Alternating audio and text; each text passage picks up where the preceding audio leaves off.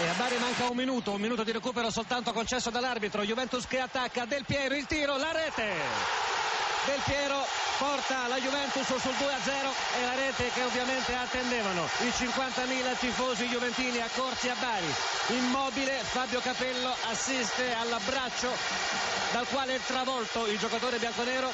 Immobile Capello di fronte alla sua panchina, c'è molto affollamento intorno al terreno di gioco, c'è anche pronto il palchetto che verrà allestito al centro del campo di Bari per la cerimonia di premiazione che ovviamente avverrà come è previsto dai regolamenti e dalle norme decise dalla Lega Calcio anche Abbiati abbandona l'area rigore è finita è finita in questo istante l'invasione pacifica di una cinquantina di tifosi bianconeri. La Juventus batte la regina per 1-0 la Juventus conquista il suo ventinovesimo scudetto. Lo conquista almeno sul campo ma tutto lascia pensare che la numerazione potrebbe essere rivista